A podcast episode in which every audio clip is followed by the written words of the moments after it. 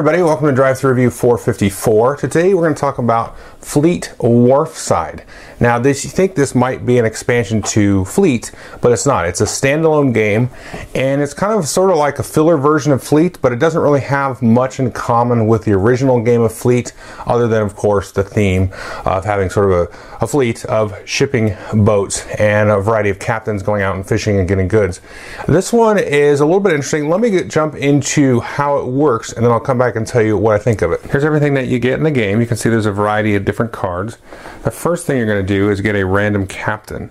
And these are pretty much the same. What they do is they'll tell you the sort of rank of cards. So there's a different seafood that you can catch here. So you've got uh, king crab, a lobster, tuna, shrimp, and so on. And these are the cards that you can see represented here. Now each of these is going to give you a different bonus. So you can see he, he's going to get a bonus for tuna, lobster, and swordfish, and so on. And they give you the rank of these cards, which I'll explain in a minute. So these are sort of like the higher rank than the shrimp. And then you give you a little breakdown of the end game bonuses, which I'll talk about, or end game scoring. Now, each player is going to start with one of these contracts and then two of these cards here. And these are sort of the currency that you're going to use to score points and play in the game. Now, you can do a draft phase where you get to choose from uh, face up contracts and then you get two cards with that, or you can just kind of randomly draw them however you want to do it. And the contracts are what you're trying to complete. So you can see, for example, this contract here, you need to have a lobster, swordfish, and a tuna and you'll be able to complete it for five victory points.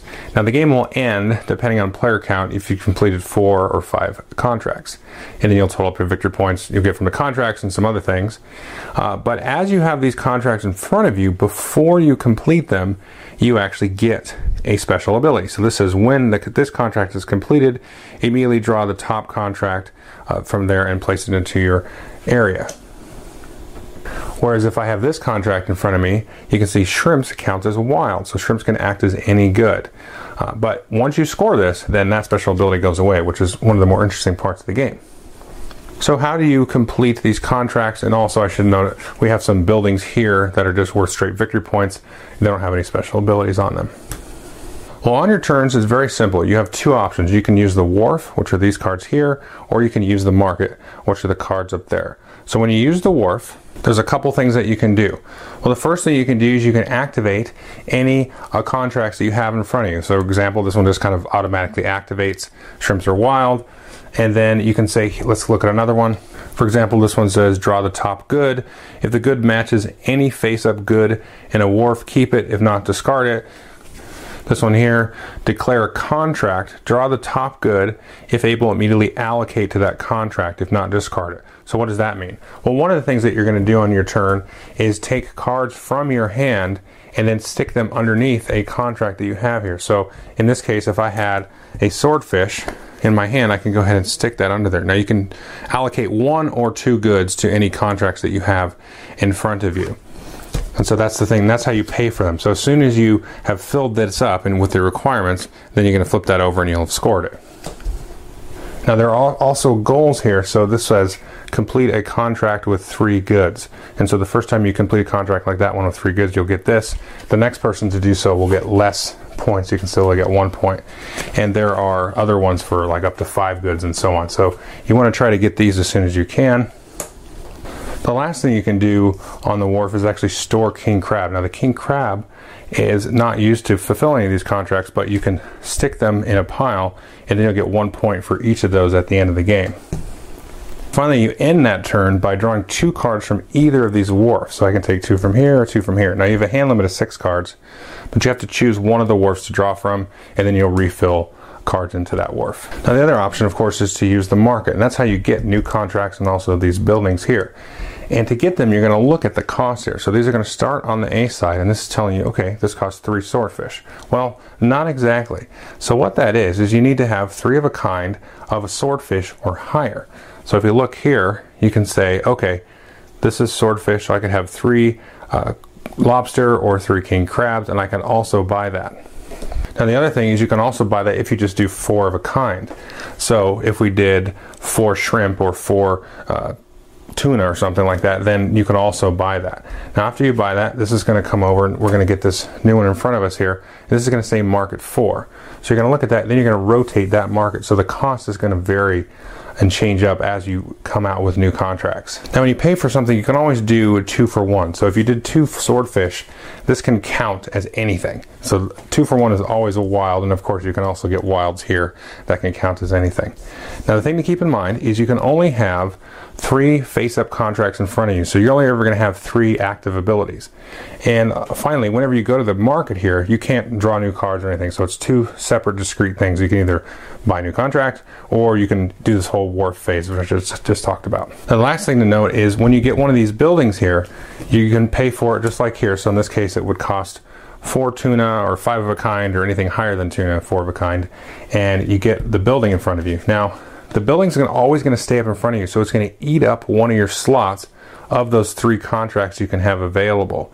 You can never have more than two buildings uh, in front of you. And then, like I said, depending on the number of players, once somebody completes four or five contracts, and the buildings, I should say, do count as a completed contract, uh, then the game will end. You'll get an equal number of turns, and then you'll total up your points. And these cards here tell you, obviously, what you're going to get for points. So, this guy's specialty is shrimp. So one victory point per shrimp on completed contracts. So all those contracts you completed that had the shrimp under them, you get extra points for those. You get the victory points just for the contracts themselves and the buildings, of course. One point, like I said, for king crab. Two victory points for each uh, contract that you have that's not finished, and then one victory point good from the largest set in the hand. So let's talk about that. So let's say this was my hand here uh, with these three cards. So my largest set is the swordfish because I've got two of those. So I would get two extra points. So you can kind of hoard up uh, a little bit of extra points there into your hand. And the last thing is you're also going to get points from these trophies. And then this one here is you get three points for most king crabs. So you get one point per crab plus possibly the extra three. Okay, so that's Fleet Wharfside. What I think of it? Well, it's a very interesting game. I do enjoy it, but it kind of fits in this strange spot. It's almost like a really pure filler, like a for sale or something like that but it has like a little bit extra on top of it, which is pretty interesting because you have this whole idea of getting contracts and you want to get them for the special abilities, but then you can also just try to get the ones that are worth more points. And those are variably going to cost more. So there's a kind of an interesting balancing act, getting some contracts and then fulfilling some of them, but maybe leaving some of the better ones that are going to score more points if you do fill them, but leaving them open until you get to the end of the game where then maybe you try to then kind of score them at the last minute, which is really what the game kind of comes down to. Now I do like the um, the kind of the wharf drawing. This I don't know. It's just a simple mechanic, but I've never seen that where you could okay. You know, most games is like oh you do your turn, you draw some cards. This is like well you kind of it's kind of thematic too because you're like oh go fishing in the north or the south and then this is what your catch is and then you return with your catch and then you can use that to spend and you know get cooler stuff so that's kind of a cool mechanic mechanically and also thematically.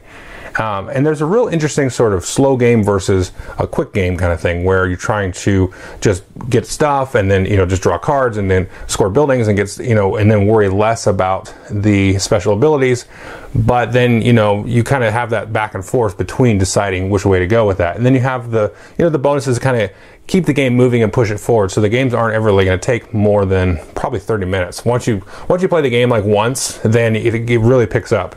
Uh, we played this several times at lunch and really enjoyed it. We're all big fans of Fleet in my lunch group, so we like the kind of revisit of it and it's really a completely different game than Fleet, but it somehow still works with the theme. I always thought Fleet worked really well with the theme. Fleet is one of my favorite games of all time, in case you don't know.